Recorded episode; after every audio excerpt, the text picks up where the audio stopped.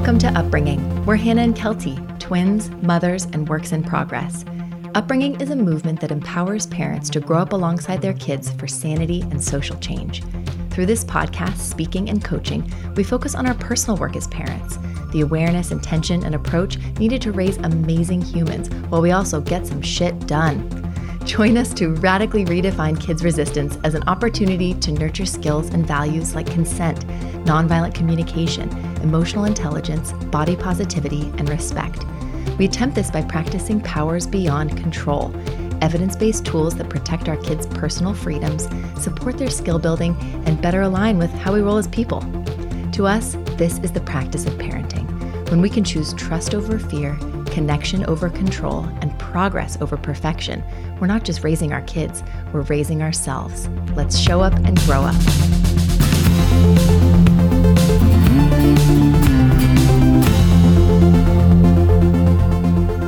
Hey everyone. Hello. Welcome back. Oh, we made it. We made it. We're here. to- You're here. to our season closer. Roundup. Yes. Um, right. Here at Upbringing. Um, for those of you who are new to Upbringing, welcome. Um, we're sisters and moms to four kids um, whom we're raising, um, co raising uh, on a farm here. Outside Portland. Yes. Are we going to split up all our sentences this way? um, I'm excited about this episode. Feels like it's going to be a really like kind of well-rounded, belief-busting, skill-building, connective experience. That's what I'm hoping. Still improv, but Yes. um, but before we get into it, I want to briefly acknowledge our privilege in being here to talk about this and work on these things with all of you. And a quick disclaimer that though we're, we have training in simplicity parenting, positive discipline, and RIE foundations, we're not licensed therapists or MDs. No. Uh, for those of you who might be new or have um, been gone a little bit, coming back this season on the podcast, we were doing improv Q and A's, uh, which was really fun. And like you said today, already, Kelty, we are wrapping up the season uh, and going to touch on today ten uh, big themes. What What are these ten themes about, Kel? Yeah, I think that they're all um, sort of beliefs that kept bubbling to the surface in our live Q and A's, in our podcast episodes, in our videos, in our coaching uh, with clients. All these things that are kind of connected to our approach, our skill building, and our confidence in the toughest moments with our kids. Their big feelings, their challenging behaviors, their resistance, their defiance, their weepy all the things that hold us back from getting through the day. but I think that it it really is, and this is something we talk about so much, is that our unconscious assumptions, how much power they have Mm-hmm. in directing our lives, in directing our kids' lives, and shaping our family and shaping our greater community, and how they really matter. Mm-hmm. Okay. Right? It might seem a little meta, but it matters. Meta matters, Yeah. everyone. Yep. Okay, let's dive right in. Belief Okay. number one go. Belief number one is that our kids' resistance is unnecessary, worrisome, and negative. Mm-hmm. And actually, everything kids do is normal, natural, and necessary to pay mm-hmm. attention to and support, mm-hmm. right? And that's why we talk mm-hmm. so much about our kids' resistance. I think it's really easy to, I mean, we've all been culturally programmed to believe that resistance, at, at- least in the kid domain, not in this other areas of our lives where we're like, oh, you resist, girl. Be a rule breaker, breaker." 'em." Right. Speak, Yeah. speak truth to power, all these things. But when it comes to the parenting sphere, we do not believe our kids' resistance is good Instinctually. instinctually, right? Um, Yeah. It's hard to believe that. And I think that that's what this belief flips that's based on the research out there is that everything kids do, they're showing us something. Everything kids do, they're they're existing naturally. They're showing us their spirit. They're building that self-concept. They're showing up mm-hmm. Unapologetically, raw, humanly in the world. They are preconditioned little beings. I know. I think so hmm. often we're thinking about, oh, I need to mold them into this global citizen and this activist person. And the way that we're looking at it is they are born activists, right? They are questioning authority, demanding equality, protesting unfairness, expressing their needs, speaking their mind and heart bravely, right? They are already there and they're mm-hmm. inspiring us to do that. And it mm-hmm. happens in their resistance, which is so hard to look at, but it's our ding ding, mm-hmm. right? To start flipping our belief and looking at it as a wonderful thing, as an expression of their spirit, their inner wisdom and authority. and something to kind of get in and get curious about, Yeah, right? Especially if we want to ultimately raise kids who can stand up to authority, call out bullshit, Mm-hmm. speak to their needs to get their needs met, you know, uh, advocate for themselves and others. We can't be like, oh, become that someday, but not in your formative years in my house because I'm the person in power. Mm-hmm. We, we got to think that, okay, this is something we need to nurture and lean into and pay attention to and honor Mm-hmm. to a certain extent and figure out a way to work with, not against it. I love it. Yeah. Okay. Belief number two behaviors show that something is wrong with our kids or with us. So, challenging behaviors specifically. Mm-hmm. when actually challenging behaviors are morally neutral symptoms of underlying needs, developing skills, and stress. Yeah, I think I ultimately stress. that was something that came up a lot this season. Yeah, I think in in sort of having leaned into this idea that resistance is a beautiful thing that our kids these challenging behaviors are part of that and and when we can look at them as information then we can actually engage we can get curious we can pursue that conversation through our resist approach or through other means right It's a it's a big ask though, Kel, Mm-hmm. because we've again all been culturally conditioned to pay attention to what people say and do and to focus on that and to control that. Mm-hmm. And I think at the expense of what is causing the root cause of those behaviors, Mm-hmm. right? That uh, you know, it's it's it's their temperament. They tend to be a little bit less flexible. Just that's how they were born. Mm-hmm. Their temperament. They tend to to um, have trouble calming down. You know, after being upset. Yeah, or it could Like- be age. Like now they've turned three, and all of a sudden they are really challenged with transitions or their their de- developmental stage, regardless of age. All of a sudden they're really struggling. This is interesting information. I'm going to lean mm-hmm. into that. I'm going to look past this splashy, scary. We like to think of it as like the choppy waves on the water or the behaviors. We're going to mm-hmm. put our little go- rose tinted goggles on. We're going to go below the surface and be like, what is fucking happening? Are they tired? Are they hungry? Are they needing connection? Are they mm-hmm. needing a little more information? Are they needing some agency and choice in their lives that is like so dominated and controlled by us in every mm-hmm. way? And so that's the practice is getting curious mm-hmm. from the behaviors, not controlling, but getting a little bit curious to be like, what's what's at play here? Just mm-hmm. like when we do and say crazy shit, hopefully Not we crazy. can be sorry, wild stuff. We can be um hopefully When we do wild stuff, everyone. when we go so wild with the stuff we do. um, can we approach ourselves with that same curiosity, with that same detective mindset? Mm-hmm. Yeah. Um, but I think that a lot of folks might be thinking, but wait, okay, I'm going to try to look beneath those behaviors, but what? They are morally neutral? I think that's going to like piss a lot of people off, maybe that. That we are trying to look at our kids' behaviors when they hit their sibling, when they say they hate us, when they dump out all the trash onto the floor, when they wreck a house plant, when they um, storm into our office when we've told them what the plan is and not to come in there. That's all morally neutral, no, that shit's bad. right? That's how we feel is no, that is morally bad, right? And we have to show them that. We are the morality police, is our instinct. But I think that will move us into number three. But I think just to wrap up this number two about the idea that challenging behaviors are morally neutral is also saying, focusing on the needs and the skills beneath that. The root cause of behaviors is so uh, feminist, is so social justice oriented. It's saying, that I think our, our culture and our white patriarchal culture tends to be like, I'm gonna focus on your anger and make mm-hmm. that the storyline. Mm-hmm. I'm gonna focus on the way you said that instead of why you're fucking saying it in the first place. Mm-hmm. And we cannot be be uh, training our kids to to be living in that world and looking at people's behaviors that way. We have to keep getting to the invisible underlying needs and skills. That's where the magic is. That's where the growth is. That's where the connection is. All the good stuff. Love it. Belief number three our goal or focus is on shaping and teaching our kids for society, right? Mm-hmm. So, socialization, mm-hmm. essentially.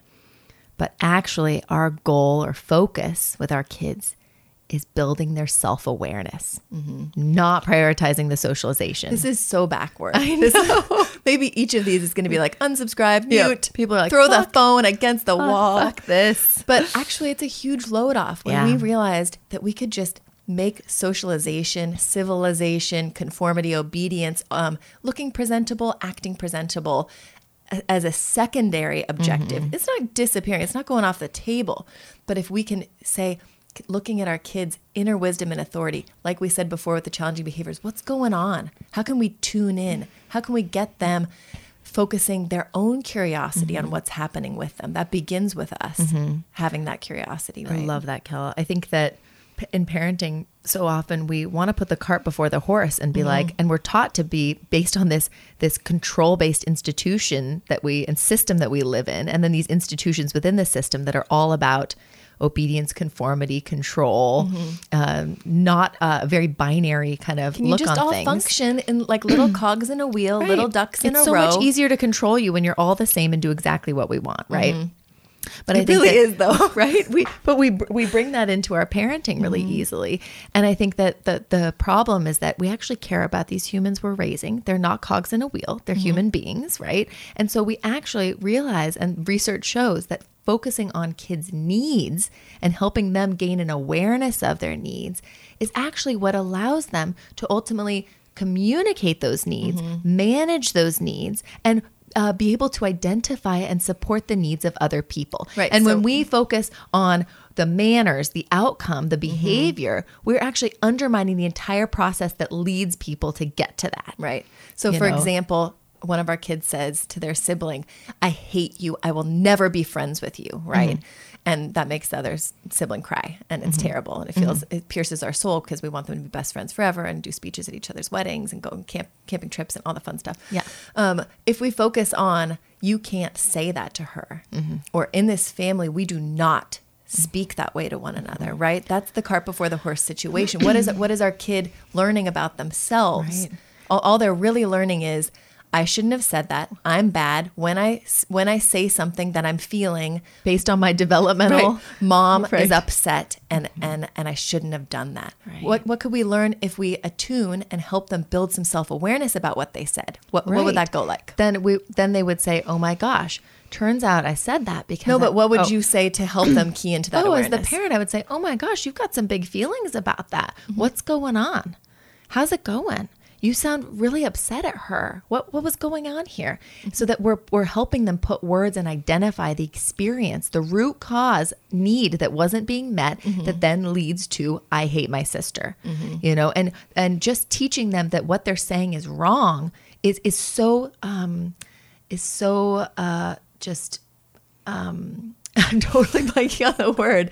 It's superficial. It is an incredibly superficial um, effort as far as our parenting But it's goes. so hard when we see one of our kids like Right. punch the other one. Yeah. Mm-hmm. We're like, we have to say, you can't hit. Punching is bad. Hands are for holding, not hitting. Yeah, right. whatever it is. I we want to say that. But if we're not connecting our kids to their own self awareness about why they did that, then they're going to be punching people out as an adult, or they're more likely Mm-hmm. or to. they'll feel like they want to and then instead of understanding why and what the need was they'll just be triggered immediately into shame or Mm-hmm. blame because mm-hmm. that's what, what will have conditioned them early on by saying you can't do that and constantly focusing focusing on that behavior we could talk one. about this one for a This long is a really time big one. Yeah. Okay, let's move on to number four. Okay. Belief number four. Our intentions and words as parents are what kids learn. Our, especially. Our our, intentions. intentions. So Right. similar to this, Well, we want them. But wait, Oh, we'll, go we'll go into it. Let's finish it. but actually, the way that we teach our kids is what they ultimately learn. Mm-hmm. Not our intention necessarily, but our actual the impact of what our intention had. And those are Mm-hmm. two very separate things, right, Kel? Yeah, but it, it sort of reminds me of, of our last one, the self awareness versus socialization. Mm-hmm. So if we're using words about socializing, do Mm-hmm. this, don't do this, say this, don't say this, they, they might be learning a little bit about that, even if they can't stop their impulses in doing Mm-hmm. it. But if if we're if we're building towards a self attunement, they're they're learning by the way we're doing it. They're learning by this safe psychological space. But I think it's really hard. We've been conditioned to say, oh my God, when they speak disrespectfully to their sibling or to me, or when, let's say, they hit their brother or something, like I need to show them that's not okay. And so I show them that's not okay by yelling at them, right? Or I show them that's not okay Lecturing. by Words. lecturing them, by giving mm-hmm. them words. And all they're feeling and hearing is that they're not saying, well, mom's talking to me this way because she has this amazing intention for mm-hmm. how I'm going to grow up. And she doesn't want me to go through the pain of not knowing how to socialize, you know, uh, properly, right? That kids don't understand the intention behind what we're doing and saying. They just experience us in that moment. uh, It's a lot about right? the energy. Yeah. Mm-hmm. Right. We talk so much about the difference between the control approach versus our resist approach. And a lot of that is our tone, our Mm-hmm. energy, right? Not just the words that we're saying, right? Yeah. It's the way we're doing Well, and it. it's how we're choosing to teach. I think in our society, we we are all conditioned to teach by control. So if you don't do this, then you will learn because you'll be punished. Mm-hmm. If you don't if if I want you to do this, I will motivate you by giving you this. And we could talk about incentives and consequences, this behaviorist model that is so pervasive in our society. We could talk about that all day too. Mm-hmm. It's one of my real big sticking points, treating children like monkeys or lab mm-hmm. rats. Um, when we're trying to fight against being treated like monkeys and lab rats in our jobs, in our society, and all these other places. But I think one of the big things is we have to keep remembering if we it's aligned i feel like this is a big alignment talk is saying if i want to teach my kid respect i cannot teach them to be respectful by yelling at them. If i want to teach them how to innovate i cannot teach them innovation by telling them what to do. If i want to teach my child um, collaboration and communication i do not teach them that by isolating them in a timeout in their room. That is not how kids learn. And, and what they're and learning kids don't learn how to be a nice person and an empathetic person by being stonewalled for their expression of their feelings Mm-hmm. right? I feel like it's all of those things. And so when we look at, at the control side of it consequences on my terms now threats uh, rewards, overpower, lectures. We just made those up. It's like Mm-hmm. a b- bazillion things we do as parents so naturally to control our kids. If we can instead make it a conversation. Well, that doesn't teach them eh, like Right. good things in the name of control. Like, oh, Right. I just controlled them to teach them all these great things. No, they actually learned consequence to give consequences, to overpower, to lecture, to threaten, you know, to do those Mm-hmm. yeah, things. maybe they learn, okay, mom doesn't like it when I hit my brother. Also, you can yell at someone if you to get your way. Mm-hmm. Also, you can make someone feel bad about themselves to get a point across. Also, that Mm-hmm. We're when, when I have these big feelings, I should go process them somewhere else on my own. Mm-hmm. I mean, we're showing them how to use power, and they don't have power yet. But when they do, they're going to be learning. They'll be using that power the way they were taught at home. So when we think about the resist approach, Yeah. which is respect, empathize, sync up, innovate, summarize, and trust, our kids are learning Those skills. those skills, res- the, how to respect another person mm-hmm. and their differing opinion, how to empathize with a different point of view and fucking listen to mm-hmm. somebody who's struggling, right? How to sync up and say, here are your needs, here are mine. Hmm, what can we do? How to innovate and run through these steps of what could we do? We need ideas. Let problem solve this way. What would work for you that way? We can get through anything. And then they can they can summarize by setting limits, a personal boundary, mm-hmm. right? If if someone needs to be safe, if if something is not okay with you, you feel mm-hmm. comfortable saying that and then ultimately they're going to trust mm-hmm. right that the world is a is going to be a good place sometimes and a challenging place other times and it, this is just a needs game and trying to get two people's needs met in the best way possible Right. can we do this every time No, No. of course not. but that's the practice, and we'll get to that too. Let's move mm. on to number five. The belief is that our role is to control our kids. Um, that's what Mm-hmm. We discipline just basically is, that. right? When actually our role is unconditional sensitive support. That's what we like to call it. Running our resist approach. basically i think that we've we've been conditioned to believe that our kids can only learn with um, more like stern face right? If we if we're gonna if we're gonna kind of hit this behaviorist model that we've been so um, steeped in we're gonna be putting up those boundaries. We're gonna mm-hmm. be saying what we need. We're gonna hold our expectations high.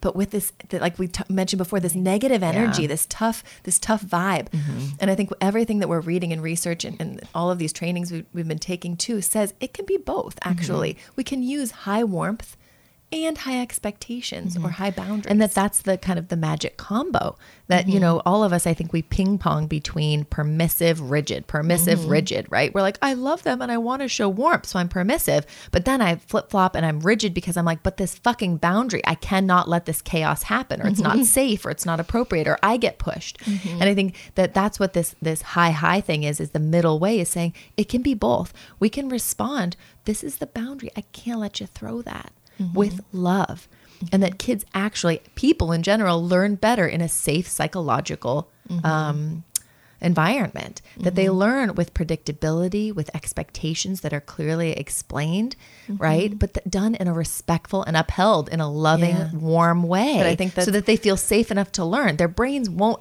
won't pull it in otherwise. Yeah. Otherwise, it's just personal. Their attachments at risk with us, right? Mm-hmm. Yeah. I think unconditional sensitive support is a huge goal. Mm-hmm. it can it's inconsistent, but unconditional sensitive support would probably be a more uh, realistic description. But I think that part of that is really just releasing this role, like we've mentioned before. I don't need to discipline or to control. That I can be a neutral, sensitive support staff, helping my kids scaffold their understanding of the world, what is okay, what isn't okay. And I don't need to be an angry tyrant or get pushed to that point. That it can be, like we said before, a conversation. Right. Well, Right. and that kids learn, they will ultimately learn and thrive knowing more about themselves and Mm-hmm. that self awareness we talked about earlier, then what is okay and not okay, which is essentially socialization. Mm-hmm. And so it's like there are these two worlds the socialization world, which is behaviorist, all the focus is on behavior. Mm-hmm. That is a theme that's coming through in all of these beliefs. Or and it's the system, it's the external expectation, or is it the internal side of things, right? Mm-hmm. With the self awareness, the understanding, the kindness. You mentioned you the safe psychological space, and I think that when we're able to create that around these challenges, when our kids are losing it, when they're getting physical, when they're mad, when all of these things are happening, if we can approach it in a warm, neutral way, we're helping our kids not just build the skills to to to get through to process um, a, a struggle, but to generally see conflict as okay, Mm-hmm. right? There's no winner and there's no loser. And traditional discipline says they there will be one of each. Right. Mm-hmm. There And will be the the dominator and the dominated. yeah, the, and, and I think know? in in being this kind of unconditional sensitive support, I think that I end up often just saying to myself or to my kid, "We're both struggling. Like we're just two people struggling, man. Mm-hmm. You know." And that's just so much easier than being like, "You will do this, or you will lose, or Mm-hmm. I'm going to give this up and I will lose." Right. And we uh, unpack this so many times in the season too that like wh- what's our job then? Like Mm-hmm. if if we're just sensitive support, what does that look like? And I think that brings us into belief number 6, which is, you know, kids need to calm down to make us feel more comfortable. Or to learn self-regulation for that or so, or socialization. Yeah. They need to stop that feeling. they need to calm down. This is not okay. Yeah. But When- actually, right. we need to calm ourselves down to help calm them down. Right. And the- back to This that is like the big hidden job of, of becoming a parent. We didn't know we were going to be full time fucking emotion coaches Mm-hmm. and that that's our job. We just thought they will learn to calm themselves or go calm somewhere else because it's so terrifying to watch. or I will motivate you to calm down, Yeah. right? Um, and I think that it, it's one of those things where, again, where we're bringing in and talking about the safe psychological environment, how we want to be a supportive ally. And part of creating a safe psychological environment is considering our attachment and the regulation that needs to happen for learning to happen. Brains mm-hmm. need to be calm. Focus needs to be from the fight, flight, freeze, limbic part of the brain to the prefrontal cortex where learning and decision making and connection and communication can take place. That can't happen if they're feeling threatened, right? Or worried or mm-hmm. stressed, but I- right? that, that And- goes for us as well. Right. And it goes for us as well. And I think we have to keep remembering who's the adult here, Mm-hmm. right? That our, our kids' job is not to calm down for us, right? So that we can move through a situation more adaptively. Our job is as their attachment figure, just like when we held them as babies and helped to regulate their nervous systems. Our two year old throwing something also needs our support. Our four year old screaming and f- like flinging things, you know, our six year old saying the meanest things to us. That is a baby crying, needing co regulation from us. That's so hard to hear. So hard. Yeah, but but I often uh, coaching clients are like, great, okay, ah. they need my my co-regulation, but how do I mm. self-reg to get there? Right. right. How do I even do that? We've all been conditioned to see someone else's upset as something wrong because when we were upset, that was wrong very often mm-hmm. when we were kids. So it is so hard to be rerouting these neural networks to mm-hmm. say, oh my gosh, again, all of their stuff is normal, natural, necessary. It's stress leaving the body. It's really good for their brains to get that out. Got to lean into all of this. But that's the self reg game that we, we got to practice first. We talk often Yeah. in live sessions too about uh, everyone has their own self regulation practices. Mm-hmm. Sometimes it's anticipatorily stepping out of the room. I'll be right back, honey. Mm-hmm. Sometimes it's I'm going to take some deep breaths. Someone tells me to take deep breaths. I'm like, fuck you. Don't tell me to do that. um, some people try mindfulness techniques or um, kind of Grounding. grounding techniques, t- touching their legs, you know, um, putting their arms over their head, focusing on things around the house and mentally naming those things. Um, you know, there there are lots of things to do, but I think just even just having that awareness when when things start escalating, either we're noticing it in our own bodies or we're seeing our kid going through that, checking in with ourselves to say, am I am I ready? Mm-hmm. Am I able to be that sensitive support staff mm-hmm. right now so I can help my child calm down slash learn mm-hmm. about themselves and about their world right now?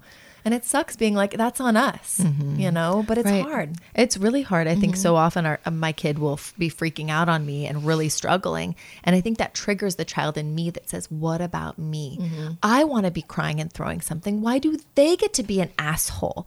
Like, why do I always have to hold space for them and they never see to my needs? And this is such a, a, a reroute of being like, Oh, yeah, that's right. I need other adults to see to my needs. Or a, lo- a lot of a lot of people share with us by the end of the day, mm-hmm. I'm so fried, and that's how I am with two Yeah. sensitive spirited kids. is I'm just like I'm so worn down mm-hmm. that, a- a- and that's when I need to lean on my self regulation practices even more if I'm mm-hmm. able. Belief number seven kids learn primarily from our words, when actually, and we kind of touched on this a little, modeling and the power of our influence is where it's at. And so we mm-hmm. talked about the power of our influence when we're controlling the shit out of them and how that's what they learn. Mm-hmm. But we we can flip that and say the power of our influence for good mm-hmm. as well.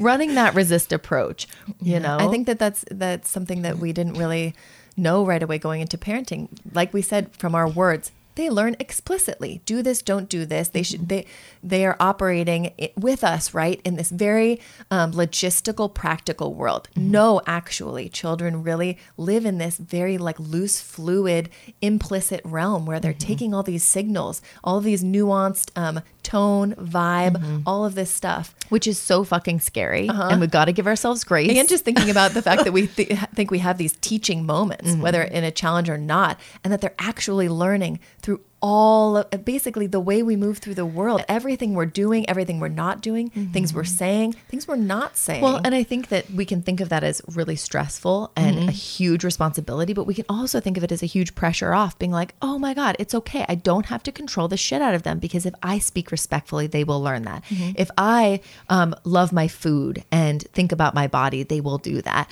If I, you know, if I'm brushing my teeth, Right. and and showing that it feels good to have fresh breath, they're going to do that. There's so much power in that. Right. When I'm Yeah. writing thank you notes and talking about how good it feels to get something and give something, they're building that sense of gratitude. Uh-huh. We are their gods. Like everything we do, they they generally want to do or will do, and that that is such a, a more implicit, respectful way of bringing them into our world. And then if they don't, it's their fucking but, choice. But like we said in our um, like our uh, power of our influence empowerment episode, podcast episode Mm-hmm. once, this is not just a tool. Modeling is not. It's an opportunity for us to fucking grow up too, Mm-hmm. right? Do we say thank you and and I'm sorry a lot? Are we just expecting that of our kids, or are we saying it and showing it too? Mm-hmm. Right? Just uh, we can begin asking ourselves.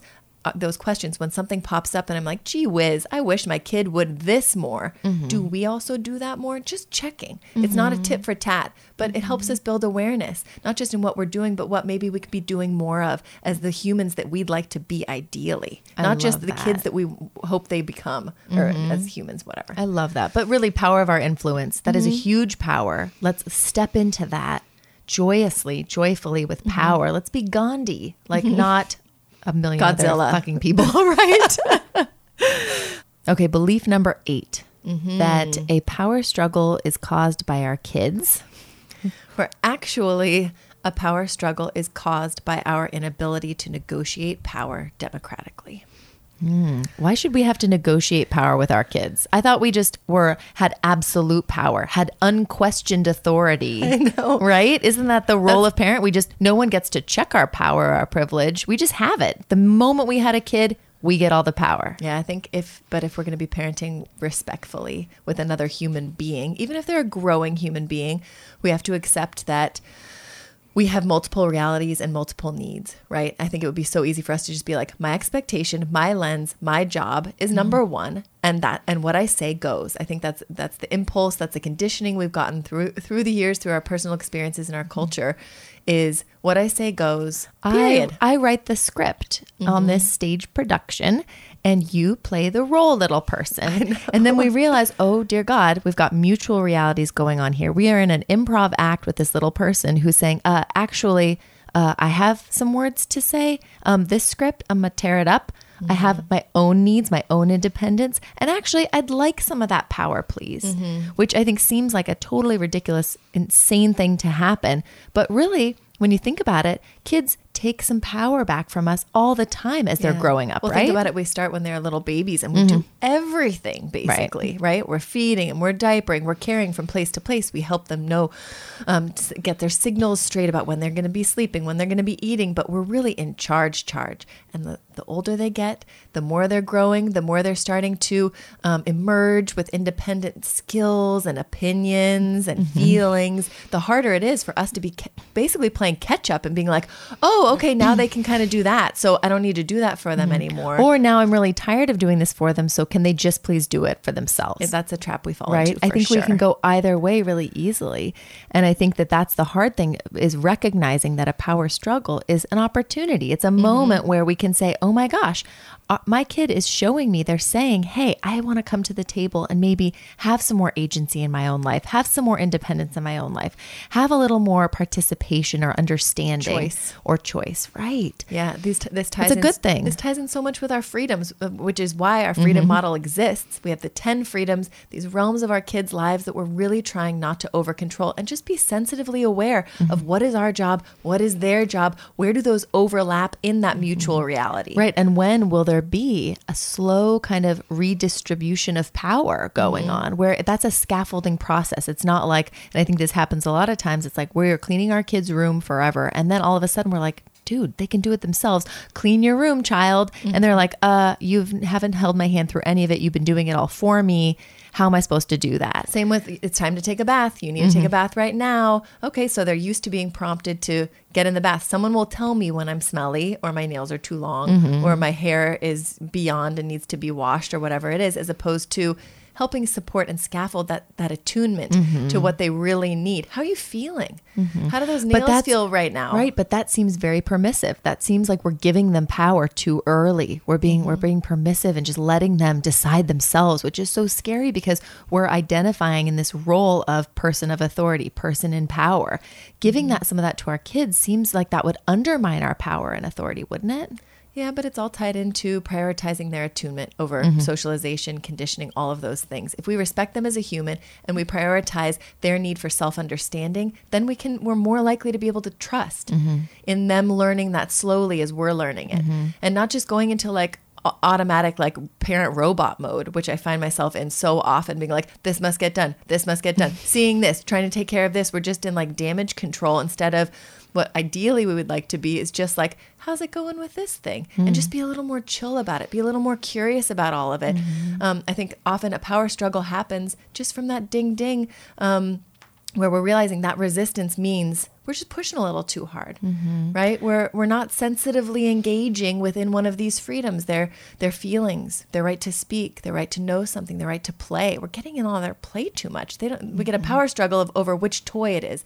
Their right to nourish, right? Uh, they will not eat this food all of a sudden when we have an agenda about it, mm-hmm. right? I mean, I think that this whole section and so much of this talk in general, Kelty, is about, I mean, parenting for social change and our sanity, right, mm-hmm. is about trust and is in saying, I can give my kid this opportunity to attune to themselves, to make their own choices, to test out their world without controlling all of it myself. And it could actually go well. They could actually become independent sooner with cleaning their room if I'm bringing them into it a little bit rather than just expecting them, or if I'm allowing them to forego a few showers here and there so they can understand early on how that feels for their body. You know, but it's a lot of trust and and it's uh it's a little bit scary. Yeah, but I think it's also liberating. Like most of these, mm-hmm. we're like scary but freeing, mm-hmm. scary but freeing, to not feel like we have to hold all the power and then just dole it out in little tiny amounts because we're mm-hmm. so scared about what the table's turning and then becoming some crazy tyrant or something, you know. And it feels good just trying to focus on our family being a democracy, right? And as opposed to a hierarchy and trying to keep those conversations going person to person, Mm-hmm. those negotiations happening human to human, instead of feeling that pressure to Mm-hmm. be holding all the power and worrying what will happen when we give some back. I love that. And I think it always reminds me of Alfie Kohn's thing about how we're so worried. We're like, we must control them so they know what to do. But we're actually undermining their learning very often and that, that intrinsic motivation that's so important. I think he says something like, kids don't learn to make decisions by being told what decisions to make. They learn by just making decisions themselves. And th- mm-hmm. that we have to be that that side by side, which we talk about in this this whole thing is threading through as well, mm-hmm. of just being there alongside, attuning, constant attunement. If we can attune to them, they learn to attune to themselves. That's the goal. I like it. Okay, belief number nine. Not having known all of this stuff means that we're bad parents. That's belief number 9 mm-hmm. When actually, beginning to learn and raise our awareness around all this stuff actually means we're showing up and growing up. We should we should high five. We should be proud of ourselves, I right? Think, yeah, I think a lot of us have this sense of parent fragility. And I think Mm-hmm. you and I, Hannah, were really lucky that we started learning about a lot of child development, a lot of parenting approaches, a lot of lit on all of this and the research on this very early in our in our 1st Mm-hmm. kids' lives to the point where we still had that feeling. I shouldn't know any of this stuff. Mm-hmm. And I think it's difficult seeing coaching clients and, and friends and a lot of people in our upbringing community starting to learn about this stuff a little bit mm-hmm. later. Or their partners are learning about it later and really struggling. right tr- struggling to reconcile mm-hmm. s- struggling to to not have shame or guilt right in, in trying to find that alignment and seek that alignment mm-hmm. it's really tough And we have to keep remembering, like, and I think this is really pertinent as far as our white fragility as well. That, like, if we're going to learn and move forward, then we have to say, we're- still valuable, worthy people. We did the best we could with the information we had. And now here we are. Let's do this. And I think we extra have to say that because the work that we're doing is trying to dismantle those feelings of shame Mm-hmm. and guilt. Because when we were children and we did something wrong or we didn't know better, we got in trouble for it. I'm just saying we as a Mm-hmm. Well, culture. and, and that's the, and that's the the So white even- patriarchal model Right. is you didn't know you get punished or you should feel like shit Right. right And we're trying to bust all of that and say we don't need that in our homes. We don't need to be doing that to our kids and we do not need to be experiencing that as adults as we're learning and growing and trying to do better. Right. We don't need to feel shame in order to take responsibility. That Mm-hmm. can actually inhibit us from moving forward and taking that responsibility. Yeah. You know, and I think that there is so much value in this process of saying, okay, we didn't know it all. We never should have known it all. We want to know more. We want to grow. Mm-hmm. Okay, great. What can we be what what is the benefit of this of leaning in this way? There's the individual level where we because of parenting, because we're leaning into this shit which is so scary and hard, Mm-hmm. we're knowing more about ourselves and our triggers. We're we're deconstructing our childhood. We're learning from our kids, right? Mm-hmm. Um, in our relationship with them. They're teaching us what? Mindfulness, um, uh, Patience. yeah, patience. Um, just that they're bringing us back into our own inner wisdom and authority that was dampened from childhood, from culture. They're Mm-hmm. they're inspiring us daily, right? Yeah. And then I Yeah. think also we're able to, with this showing up and growing up and learning more and bravely leaning in and engaging with everything that terrifies us as all of this new research come out comes out, all of these great parenting resources are popping up, um, trying to show us the way. We're building a stronger relationship with our kids too.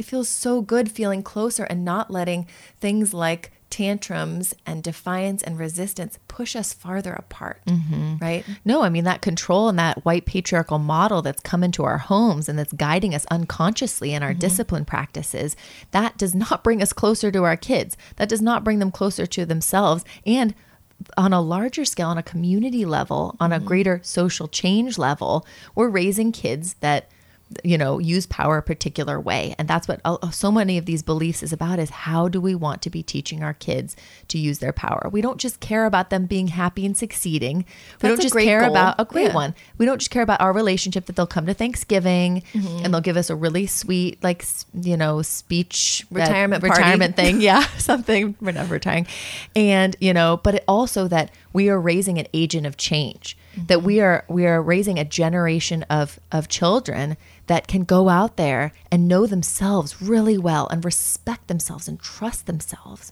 You know, that they have been based on an inside out approach to parenting rather than an outside in approach, which all of us have been raised on. And that's why we're mm-hmm. like, who am I? What do I want? I don't know. What am I entitled to Right. again? I can barely advocate for myself. Should I advocate for anyone else? Screw them. What about me? Yeah. Right. We want to raise the opposite. And that's the opportunity here. It's not just for our kids individually, it's not just for our relationship, it's for greater social change. Yeah, and it all comes down to looking at our power not as permission, but as privilege. Mm-hmm. Yeah, let's Got a let's lot of number power. 10. Number 10. So, all this parenting stuff, this whole change should it should be a quick fix, right?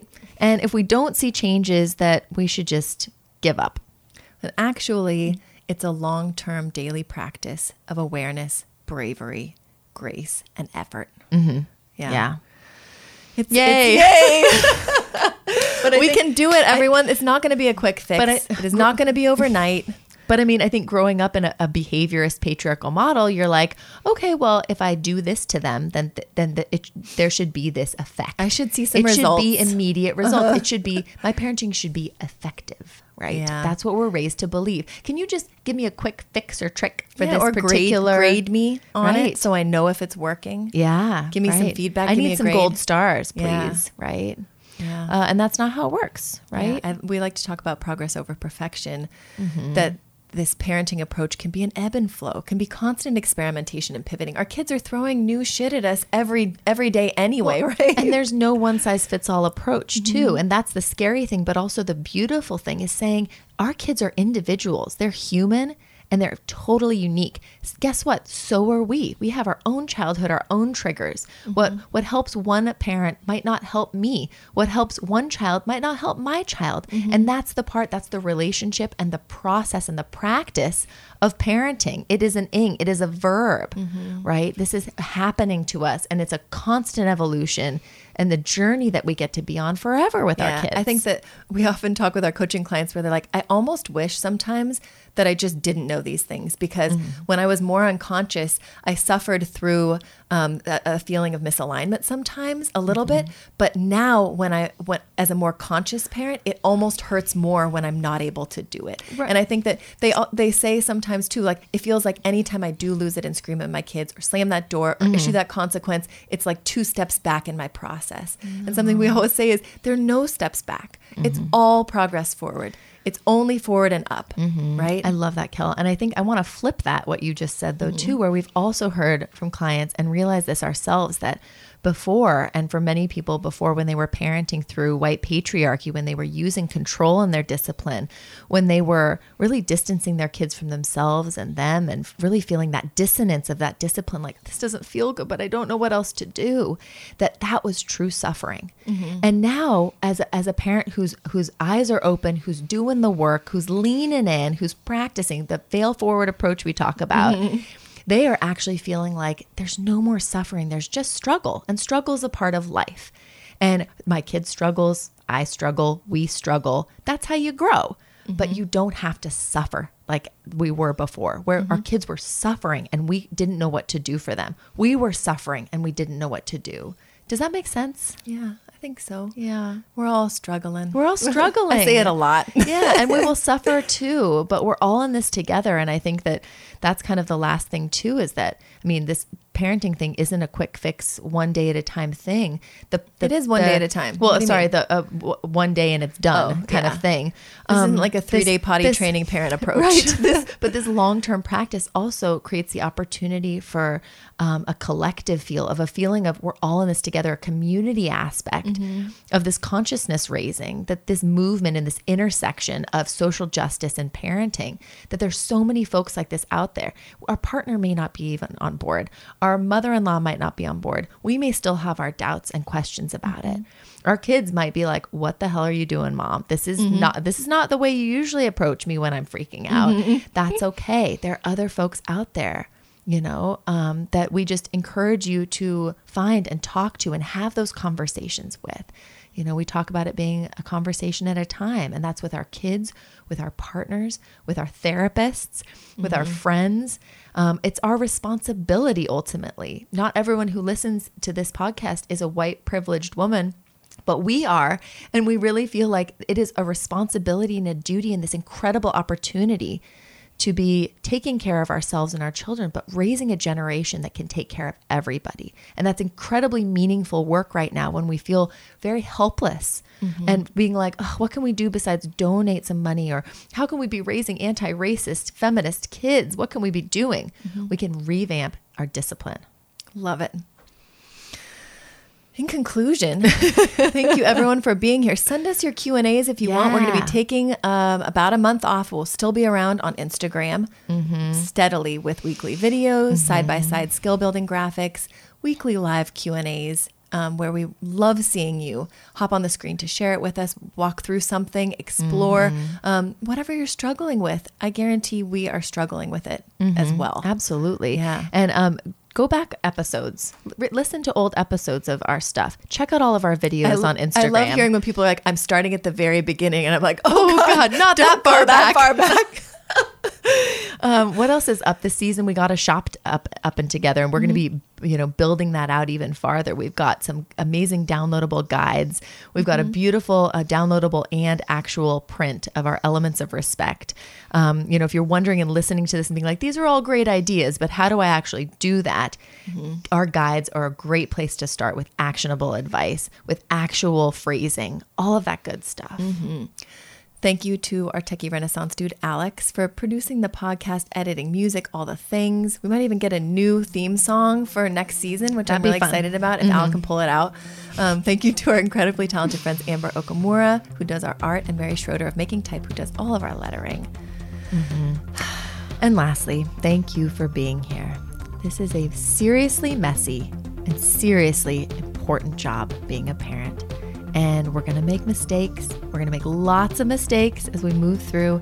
And that is okay because our growth, individual, relational, and collective, depends on it. And if you're here, you're doing the work and you're doing an amazing job. And we're really proud of you. Mm-hmm. We're right here with you, taking steps to better understand ourselves, our kids, and one another, one conversation at a time. So thanks for being here. We're all in this together, and we're all growing up together. Till next time.